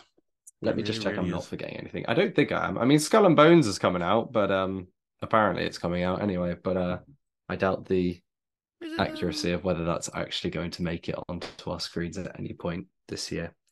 There's a beta in August. I mean, we could we could give that a go. Allegedly. oh my god, Exoprimal. Exo Primal is out in a month. Exoprimal. Yep. Yep, game of the year. Actually, yeah, I don't even have any other contenders. Exoprimal is going to be my game of the year. Dragons fall out of the fucking sky. I can't. What have you done to me, Rossko? Just wait till you see that Sonic Superstars trailer. Oh, you just made me actually just enjoy games instead of you know being cynical and critical. I'm terribly sorry about that. Yeah, it should be. That wasn't You've, you've made games fun. That's not that's not what this is about, man. It's a very serious activity, man. God. I'm supposed to take this really seriously. Oh, I was going to ask, are you going to get the plat for uh, Crime Boss now that you've uh, unlocked some trophies? Uh, to be fair, in the last like three months, there's just been so many games to play and nowhere near enough time to play them. I've kind of had to just sack in my trophy hunting ways. I've just had to like accept that I'm, I can't get the trophies I used to. Um, Wow. and also you have to three star every mission. And given how easy it was to randomly shoot a civilian in the head and fail the three three star uh, requirement, um, I'm not sure it'll be worth the the pain and sacrifice it'll take to get it. Diablo 4 is another one where I'm like 40 hours in, and I'm probably another 100 to 200 hours away from actually getting the platinum. So I've had to just accept my fate that some of these games are just going to have to be left unfinished and unplatinumed, which is weird, but also kind of liberating. Weird but liberating. I can actually just play games and enjoy them and not have to grind out dozens of hours worth of boringness to get a platinum, which nobody else cares about except for me. Imagine such a concept. eh? Imagine I know, a right? Who knew? It's like I'm a kid again. It's great. Uh, Kat, give me all them games. Um, so I went into a couple of details last week about some of the like more recent games in the next couple coming weeks. But for me, Pikmin 4 is supposed to be releasing in the summer. I would love a little bit of Pikmin. I haven't played Pikmin in probably since the second one on GameCube. Um, and it's like one of those games where I think I was too young to really appreciate how fucking hard it was. Like for me, it was hard, but I think that's because I was so young for the game that it probably was just a little bit above my age level. Lol. Um, but I really enjoyed it. Um, and they're just so fucking cute. Like, who knew? I used to have some It's like true. I used to have like little plushies of the Pikmin. I used to have the yellow one. Ah, Um, I know he's so cute. Uh, obviously Baldur's Gate. I'm tentatively, I'm a bit nervous about it though. I've said it every time that I've mentioned it, but I am a little bit nervous about it because I think if you wanted to make a Divinity Sin, you could have just done the second one, third one. But it, I'm just worried. I'm so worried. Um, but hopefully it will still be the game that I love and I will get all of those waves of nostalgia. Like it's a 20 year old game. And so if you're bringing it back from the dead, you better be fucking giving justice to it. I'm telling you now. I'm not gonna be happy if it's shit. I'm gonna be because it's like having a Friends reboot. Just don't do it if it's gonna be shit. Like just leave it the fuck alone. don't bring it up with your Billy Big Bollocks. Make a game that's gonna be like mediocre. And I hope I eat my hat and I'm hoping to God it's gonna be amazing. And then my most anticipated, which makes me so excited, which makes me want to take the day off. I hope it doesn't get released on a Friday. What what day is the um what day is the Spider-Man release? The 20th of October. October That'll be Friday. 20th, which is It's a Monday. Oh, might take that it's a Monday. Monday. I saw Oh, it no, as a. Friday. No. Yeah, it's a Friday. Oh, piss. Sake. okay, well, I can't take it off, but I will um I will endeavour to play that day one. It's already up for pre-order and I'm so tempted. Tempted. But, you know, you never know, PlayStation might might, might give us the gold gold code. Who knows? um God. it gave us God of War. It That's us be God of War. They did. That's going to be another Tombola one, isn't it? It Good is, lord. but Toby's going to sit out because he got God of War. No kidding. Uh, um, but yeah, it probably will be a Tombola one. Um, and I'm putting my name in the hat this time. I gracefully walked out of God of War because I didn't think I'd do it justice, and then smashed out Legacy. Got on the trailer, so now I'm like, I'm ready to Tombola my ass. Um, so yeah, those are my big three. I think for this year, I'm not as excited about games this year as I was last year. I think last year was just some heavy weight games. Like, I've got to did Rise and did Elden Ring. Like for me, this year's not been. Oh my god! Like like like Yog was saying, I've I'm not like harassing myself or others about when something is being released. Other than Spidey, I'm I'm really looking forward to Spidey. Yeah. uh, I was really psyched for Two Point last year as well. Cult of the Lamb. And yeah, so I'm looking forward to what's to come. I'm hoping really that this year for me is going to be like surprises. I'm kind of open to doing a lot of, of exploring. Who knows? Hmm. Nothing All from the right. wholesome um, showcase him. Kidding. but I am looking forward to those um, ones that we mentioned last week, um, like Haunty and um, what was that shopping? The cart, the cart, something, something. Anyway, yeah. So All right. yeah, cart life. That's it. Yeah. All right. Yeah. Showing love to, to some indies in there as well. Lovely stuff. Got to be done. It's got to be done. Uh, Josh.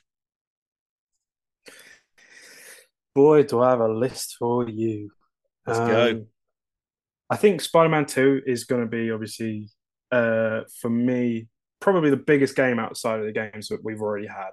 Uh, Final Fantasy 16 not included. Um, Armored Core 6 is going to be a heavy hitter. I, I don't think it will be in people's Game of the Years list necessarily. Um, it's quite a niche title in comparison, uh, but From Software it's it's you know it's the original From Software game. Uh, they're going back to it, so we'll see what influences they've had in the games they've made since and how that will turn out. And I'm quite excited to check it out. Um, Alan Wake Two, of course, um, more of a survival horror experience this time around. Looks great. Uh, the gameplay looked amazing. I'm so interested in this saga story um, being kind of playable uh, from two parts Saga, the FBI detective, and Alan Wake. Um, uh, similarly to that sort of kind of gameplay style is uh, Alone in the Dark, where you get to play as either sexy David Harbour or sexy oh, Jodie yeah, I forgot that one. Yeah, I'm so excited for that. uh, classic, classic survival horror remake. Um, Did they bang? no, I don't think so. Ah, No, it feels like you play either one of them, and like the story is slightly different because they like separate off. So Yes. oh. Yeah, yeah, yeah. But it, it's basically the same. I say the same game.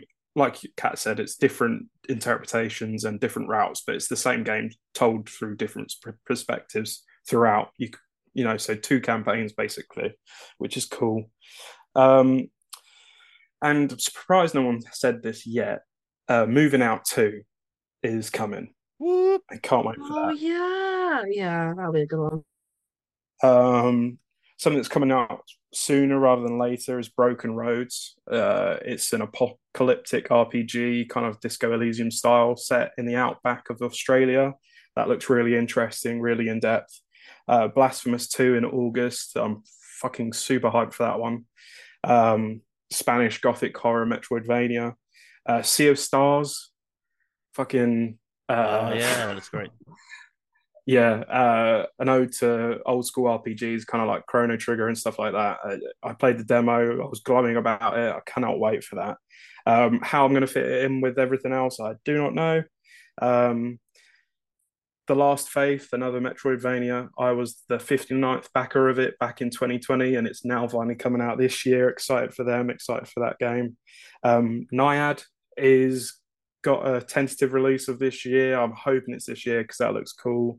Um, that's the one where you kind of like a soul through the river, and you kind of it's got a really cool like painterly art style. Uh, SCHiM, you're kind of a shadow jumping from shadows. It's got a really cool art style.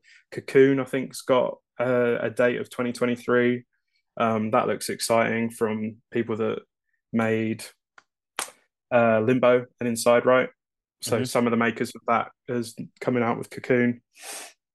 Um, and one that I covered a few months back, they had a gameplay trailer. It's really might not come out this year, but uh, fingers crossed, is Holstin. That sort of like isometric survival horror uh, set in Poland, and it's got really cool like uh, camera perspective mechanics where you have to switch the camera to like solve the puzzles, and um, it's all good. I think Mars liked the demo of that that we played when we covered it. Yeah, Um, superb to be and- fair. and that is just a couple. Uh, I had to kind of pick and choose some of that on the list because, God, there's still so much. Like I said, I feel like the heaviest hitter from Final Fantasy till the end of the year is Spider Man 2. But Yeah. I think the jury's still out. So I, I think there could still be another big one that's going to come that's going to blow us away still. I mean, I, I didn't mention Starfield because I'm not so much an Xbox player, but what they showed off, it's really like it. It looks like something else that I'm almost worried that it's not true. But if it is, then it's going to be massive. Yeah, yeah, Yeah. they really have got to bring the noise with Starfield. I think it's got to be, it's got to be excellent, which I think is why it's going to get another delay. But we'll see. Yeah. Anything for you, Rossko? Ooh, well, um, Exoprimal is the big one. Um, not not the big one. I mean, it doesn't beat Spider Man, but it's you know, it's uh, it's it's the most upcoming one, I suppose. Um, next to Final Fantasy.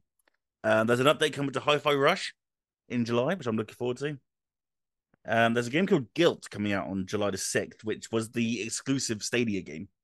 Mhm. Um, it's Yeah. finally coming out to PS5 and PC, and it's really good.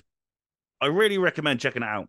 Um, you're just a girl with a torch, and you're going around like your haunted school, and you go on your classroom looking for ghosts. It's really fun, and um, I'm, I'm glad it's getting more eyes on it because it was it was a fun little game to play on Stadia. Um, I know Sean's super excited for Sea of Thieves, the the Legend of Monkey Island. Uh, that's coming out on July 20th. I don't know whether or not to be hyped for Immortals of Aveum. I Yeah. It's got that sort of uh, uh, last gen, or not even last gen now, like PS3, Xbox 360, like um, Yeah. corridor story based action game that you might have might be a fun time if it's like 10 hours. there's really no in between with it. I've seen people going, "This is amazing," or "This is absolute bollocks." You know, it's, Yeah. it's Yeah, the Metacritic's going to be up and down. I think. I think it's going to be fifty or sixty for sure. because people just can't get their minds up. Um, Illusion Island, the Disney one, I'm really looking forward to, like the old school Disney um graphic style. Um, that's coming to Switch, I think, next month. Um, I'm not really looking forward to that. That's kind of the uh, kind of platform that's right up my alley. And um, yeah, I mean, just all the big ones that everyone has suggested. I'm excited for to get stuck into to Spidey, of course. Um, I don't know about Skull and Bones. Um, Goodbye Volcano High. I'm really looking forward to. That's at the end of August. Yeah, that's going to be a lot of fun. I was hoping there'd be a demo of it on the next fest, but there isn't, unfortunately. But that's all right. I can live with that. Uh, I'm hoping it's PlayStation Plus premium thing, not premium, but uh, streaming one. Oh yeah, Day one. yeah. Every possibility, for sure. Every possibility. Uh, Party Animals uh, finally come out in September. Um, that's like Gang Beasts one, but with animals. Um, it looks like a lot of fun. I think um, if we could all get on that on Game Pass, I think that would be a right laugh. Um, it looks uh like a really really good time. Lies of P, of course, looking forward to that. Um, again, not really my sort of game, but I did play the demo and had a good time. So, um, it's not a day one, but be one I play down the line for sure. Uh, Cyberpunk, I'm looking forward to the DLC. Um, Phantom Liberty. Um, it looks just fantastic, and I think what the the amount that they've done to make it look different and how they've overhauled the the UI and the menu system, I think it's going to really breathe some life into Cyberpunk. So I'm very excited to play that. RoboCop Rogue City. The more I see of that, the more I want to play it. There's plenty of uh, footage of that going around on IGN. I think they had an exclusive on it recently, so it's well worth checking out. Oh, I don't know. It's just, the list goes on and on and on. Uh, View Viewfinder. I don't know when it's actually coming out. Um, I assume it's this year, but um, I'm not 100 percent sure on that. But that's a that's a, definitely a day one as well. So I mean, yeah, I mean, like everyone else, the list goes on and on. It uh, doesn't really end. As ever, there's going to be not enough time in the day to play all of these things. And uh, yeah, Mirage, of course, Assassin's Creed. I'm looking forward to that. Um, a nice nod back to the classic Assassin's Creed. So it's going to be uh, it's going to be exactly what I want from Assassin's Creed right now because Valhalla and Odyssey and stuff were just too it was just too big. It was too overwhelming. So I'm looking forward to uh, going back to basics with Assassin's Creed. Hot Wheels Unleashed 2. I loved Hot Wheels Unleashed. So the sequel is in October, I think, and so that's going to be uh, that's going to be great. City Skylines. I'm not sure about City Skylines, but it is something that I want to check out. I think it might be if there's a demo for it, I'll, I'm de- definitely going to try it. Um, but yeah, it's on my it's on my maybe list, I guess. Uh, the day before was due out in November. This is that um blatant Last of Us ripoff that isn't quite doing uh massive numbers.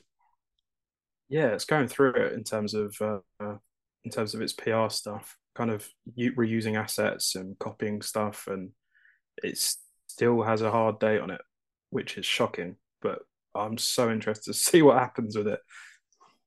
for sure. Um, for sure. Um, I'm. I mean, I'm not to buy it again, but I'm, I'm very curious to see how Hogwarts Legacy runs on the Switch. Um, that's due in November. Um, I just have no idea how they're going to pull that off. If they do, that's more magic than Hogwarts has ever seen before. So that'll be a fascinating one. Oh, I don't know. That's just Sonic Superstars, of course. Uh, I mean, that's day one. That's day one. That that might be game of the year, Miles. To be honest, it is going to be game of the year. I don't even know why we're talking about something else. I'm sure it will be. I'm sure. Yeah. It will be. It will be. Don't even don't even start with your Spideys and your Final Fantasies. Nothing, nothing, nothing. Oh, we haven't even spoken about Rebirth. That's supposed to be out in winter. There's no way that's how it wins. Uh, Uh, I mean, we can but dream. It's it it's going to be before April next year, possibly, if they're talking about fiscal year shit. Um, which is mental. That's still not even that long after Final Fantasy 16. I mean, people are still going to be buying that game because of Christmas, and they're going to be soon to release the next one potentially. On two discs. It's going to be huge. Exciting times. Uh, so yeah, I mean, the, the list goes on and on and on, but it's uh, what a time! What a time! And you know, there's loads of stuff due next year as well that we're all looking forward to. Oh god, what a fun, fun hobby we all have, and it never, never ends, does it? Never, never ends. Right then, let's get into our recommendations. This is how we find something throughout the week that we thought, hey, we should share with you, our loyal listener, whether it be a, a game, a movie, a TV show, a book, or a sandal. It could be really anything. So, uh, Kat, do you want to kick us off with our recommendations? Sure. I right. would like to recommend. Um, I can recommend a couple of things. I would like to recommend Queer Eye because the new season is out. Probably people who are fans of Queer Eye have definitely already watched it 'cause it's been out for like a month, two months maybe. Um, but it's just very, very good. And if you want to feel good about yourself or you just want that feel good feeling, I actually think Queer Eye is an incredible watch for that. Because like you can just be having like a really meh day and there's something about all of the characters and personalities of Queer Eye that just make you feel good. And if nobody has a fucking clue what Queer Eye is about, basically, um, I'm sure there was a show like this in England like years ago, but I don't know. Um, so basically, you have like an individual and their friend or their family will nominate them to um be with the Queer Eye fellas, and there's like five guys, and they all have like a different like personality trait of theirs that they're gonna like inject into you. Um, and it's kind of like having a makeover. So they spend a week with you, and in that week, they'll just teach you like how to love yourself. They'll like give you a makeover. They'll like they'll like literally redo your whole house. Um, they'll teach you how to cook things. Like it's a really, really good feel good um episode. It's people who have like maybe got like backstories or experiences where like they've given so much to their community, but they like have let themselves fall by the wayside. Um yeah, it's just a really good watch. Um, for food, because I love doing recommendations about food or drink.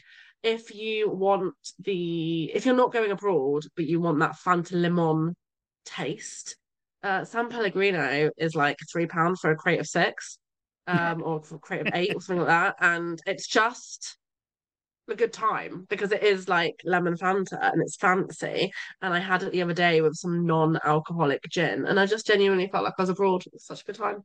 So uh, yeah, you can get that in Tesco. Yeah, it doesn't have San Pellegrino. It sounds fancy. All right, So, it's it's it's on the list. I shall drink that whilst I watch Queer Eye for Striker. Damn right, well. I'm pretty sure they did a UK version of it, didn't they? Didn't they Queer our UK or something? Didn't they come over? No, no, no. I haven't watched every single season. I've watched a lot, but I've watched the whole of the newest season.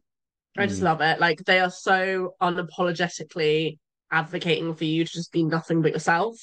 Um, and they really bring that out of people. Like honestly, the transformations they do from the beginning of the week to the end of the week are mental. Oh, they also have like a clothing thing as well. Where like this guy will be like, "How many people are in your wardrobe?" Because there's like five guys in, in your wardrobe and none of them are you.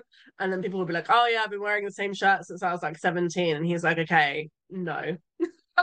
like we don't do that no more. Like we need to be you 17 years later, and whatever that looks like, whether that feels good. And you just the transformation that you see on people. They they smile, they walk more confidently. Like it's incredible. Like it's such a feel good hour of your time. So hmm. yeah. what's that? Hmm. maybe I should call them. Well, you can't call them out. I could nominate you. Why are you wearing the same shirt that you've been wearing since you were seventeen? I don't think I'm wearing the same shirt I wore since I was 17, but I certainly have the same style. I don't think I've ever grown out of it. Oh, It's um jeans or joggers and a nerdy t-shirt. That's just me. this is you. This is Yeah. you. And if you're unapologetically yourself, Rossko, that's all that matters. That's what the Queer Eyes would uh would stand for. True. True. Maybe I'm already there. No, I don't need them. I'm good.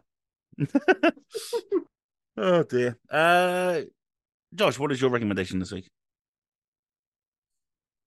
Uh, so I mentioned a couple of weeks ago that uh, I got a PSVR two, um, Oh, and yes. in that Sean said I, I mentioned that I got Before Your Eyes, and Sean was like, "Oh, you'll have to let me know how it is," um, and I'm going to tell you how Before Your Eyes is. Um, it is devastating, absolutely devastating. Um, I don't think I've been. I said it to Kat the other day. I don't think I've been as devastated with Before Your Eyes than I have since Aftersun, and that wasn't that long ago. But those two things, uh, being so close to each other, doesn't matter because those.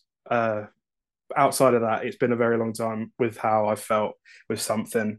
Um, yeah, I, it's astonishing. Kind of the sort of gimmick is that you every time you blink with the kind of eye tracking system and the PSVR two, it takes you forward in time, uh, and you're basically telling your life story to someone that has fished you out of the water in the afterlife. Um, and this guy is saying like, look, you tell me your life story, I'll pass it on, and hopefully you'll make it to the other side. Uh, if you don't, you'll remain here in the sea forever. Um, and you just tell this person's life. Um, and yeah, it just ends in a way where I wasn't expecting it. Uh, I couldn't believe it. Um, yeah, and it was heartbreaking, but hopeful at the same time. Um, and I implore anyone that likes emotional storytelling or anything like that uh, to give it a try. I know, I think Sean mentioned that he played it on the computer without kind of the um, the VR stuff and just clicked through the story. So you can do that without VR. Um, it's definitely more immersive with one because you kind of like you you can do it sat down. You're just looking around. You're exploring the environment. You're taking in the story. Um, but yeah, it was an unbelievable experience. I've heard people play that uh with uh like webcams and stuff as well. Yes, yes, I think you can. Yeah, um, it will track that you've blinked and stuff like that. So it Mm. kind of still has the same effect. Crazy times. Um oh thanks man. Yeah, I hear nothing but wonderful things about Before Your Eyes. So yeah, I'll grab I'll grab it on PC sometime, I think. Definitely. Uh Yog Dog, recommendation this week. Belgium. Belgium. yeah, Belgium. Uh, it's a lovely Belgium place. rocks. They do some really good beer. Um, it was actually really good weather pretty much the entirety of it. But I was there. Some really beautiful architecture on display. Uh, if you love chocolate, it's uh, there's a lot of good chocolate on offer. And uh, yeah, I, I recommend going to Belgium. So um, it's got nothing to do with my recent trip, honest. All right. Uh, this time next year, you'll listen to the podcast, all of us in Belgium, live coming from Belgium. It's going to be amazing. That I that would be absolutely awesome. Uh, get get get quite a few beers in. I'd I'd imagine that would be hilarious. Oh, yeah. We'll just sat, we're sat around a table, a few mics, set it all up. It'll be great. It'll be great. That's the dream. I'd love to do that. I'd love to do this live one day with everyone. It would be so yeah, cool. that would be really cool. So, so fun. Uh, Miles, your recommendation this week? Uh, it is The Terminator, Bodybuilder, an American politician. I watched Arnie's um documentary on Netflix while I was on my trains to the wedding, and it's surprisingly what good, like really interesting and well made. And uh, he's had quite the life. I um, he was Yes. always uh, one of my favorite actors growing up because I adore Terminator 2, and I think it's one of the best movies ever made. Um, but I didn't quite realize his entire journey and all of his uh, controversies around it as well. Um, he's quite the man, but also finding out more about his actual political life. Because when I was a kid, obviously I knew he was a politician, but I didn't really understand what it all meant. Um, so actually finding out more about what he did and didn't do was really interesting, and it's really well made. It's only three episodes long, um, and it's separated into the bodybuilding part, the acting part, and then the politician part of it. Um, and yeah, I just really recommend it. I had a really nice time watching it. It's really interesting. It's very balanced as well. That he does kind of get challenged on a couple of his uh, more controversial elements. Um, but I think it's just a very interesting story for a guy who drives a tank around and still works out doing bodybuilding weights at 75 years old. He's quite a beast. Is a story about how he got caught cheating on his wife in the documentary. Uh, yeah, except he didn't get caught cheating. She asked him if this other kid who was part of their, uh, it was like the maid's son, was his kid, and he just said yes. He just flat out went, "Yep, that's my kid," and that's how she found out he cheated on her because he had another kid. Wow. Yeah. That's, that's something. That's Yeah. stone cold. Holy shit. Yeah, yeah. it's uh, it's quite interesting how it's like revealed within the the series as well because it is talked about um for a Ah. good chunk of one of the episodes. Um, and it's interesting seeing his way of approaching it now. So I guess the story of um the story must have been a myth of how one day um Arnie was giving how do I oral to another lady. And um and and um his wife walked in and he looked up and simply went, Eating is not cheating. Oh, Is that not true? That's sad if that's not true, because I I want mean- that to be true so bad. I mean, it's not in the documentary, but I also can't imagine it would have been, even if it is true. So, you know, there's still hope that maybe that rumor has a shred of truth to it. But the way it's kind of presented is like that's the main moment where uh, his then wife discovered it. Um, but I don't know if there had been like a history of like maybe she had found out beforehand or suspected or whatever. Um, it doesn't go into like the whole history of it. It just covers like the main bullet points of each part of his life. Um, but yeah, interesting guy. Very much so. Makes for an interesting documentary, if nothing else. Yeah, for sure. Um, what's my recommendation? I guess this is a weird one, but yesterday, um, it was Father's Day, and as you know, um, my father passed earlier this year, and I didn't really know what to do with myself, and so I called my sister who lives in Spain, and she said, "Go out and do something that he would do." Um, so I was like, "All right, then I'll do that." So I went out, and one of his favorite things to do was to go to Caffè Nero and have a and have a latte and a biscuit. So me and my friend we went to uh, Caffè Nero. We had a latte and a biscuit, and it was lovely. And we were telling stories. Uh, their dad had sadly passed as well, so we were just sort of telling stories back and forth um, about our dads and stuff, and it was great. And then um, there was some live music on it. Uh, Kick Kick, which is a music venue in Taunton, and um, obviously, if anyone knows my dad, my dad was a huge advocate for live music and live performers and local talent. And there was an open mic on, and so we just went to the open mic. I didn't perform or anything. I just went there and sat sat at the back and just really, really enjoyed myself. And so it was a really lovely day, and it was something that I'd never really in the morning. I never thought to do that. I just wanted to kind of let the day pass, really. But um, I guess the recommendation is if you do find yourself in a similar situation on like Father's Day or Mother's Day, um, just do what my sister said. Just go out and do something that they would really enjoy, something that you enjoyed doing together, and it'll make it it'll make it so much easier to get through. I think, and I think that's um, that's something that's worth remembering in those times because, yeah, I saw Father's Day approaching. I got all the emails and all the promotion and everything, and it was just it was a little difficult to uh, to ignore. Um, so I wanted to just sort of put my head in the sand and forget it was ever happening. But I'm glad I went out, and I'm glad that I managed to have a day where I could remember him in a positive way. And uh, yeah, hopefully I'm going to do that every Father's Day now.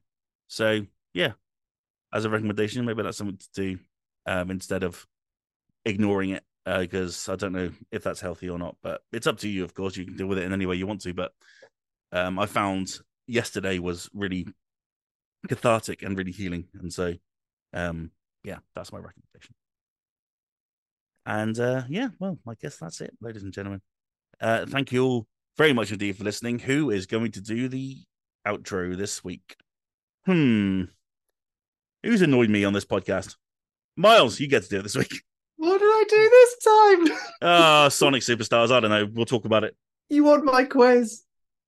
I did. I, I did win your quiz. Then you, then you know, you talk shit about Sonic. So there you go. Ah, scuppered. Okay. Uh, can I have the prompt, please? Oh yeah. Uh, it won't help let's me. I'll still get it wrong, but I, I need to pretend. See if it's still in the podcast chat. So I need to. I'll have to copy and paste it. There it is. Da, da, da, da, I had a sneaky feeling you were going to pick me as well. Well, everyone else has been really nice. So Wow.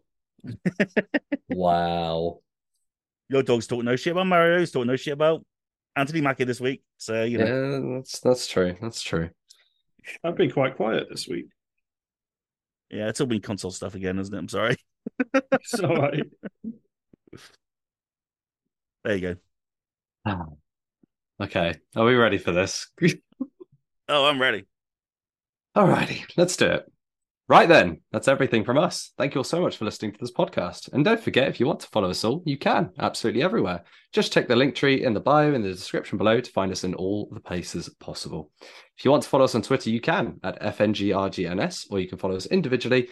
Um, you can do that as well in the description below, where you'll find all of our handles below, except for me, of course, because I am smart and I don't have Twitter.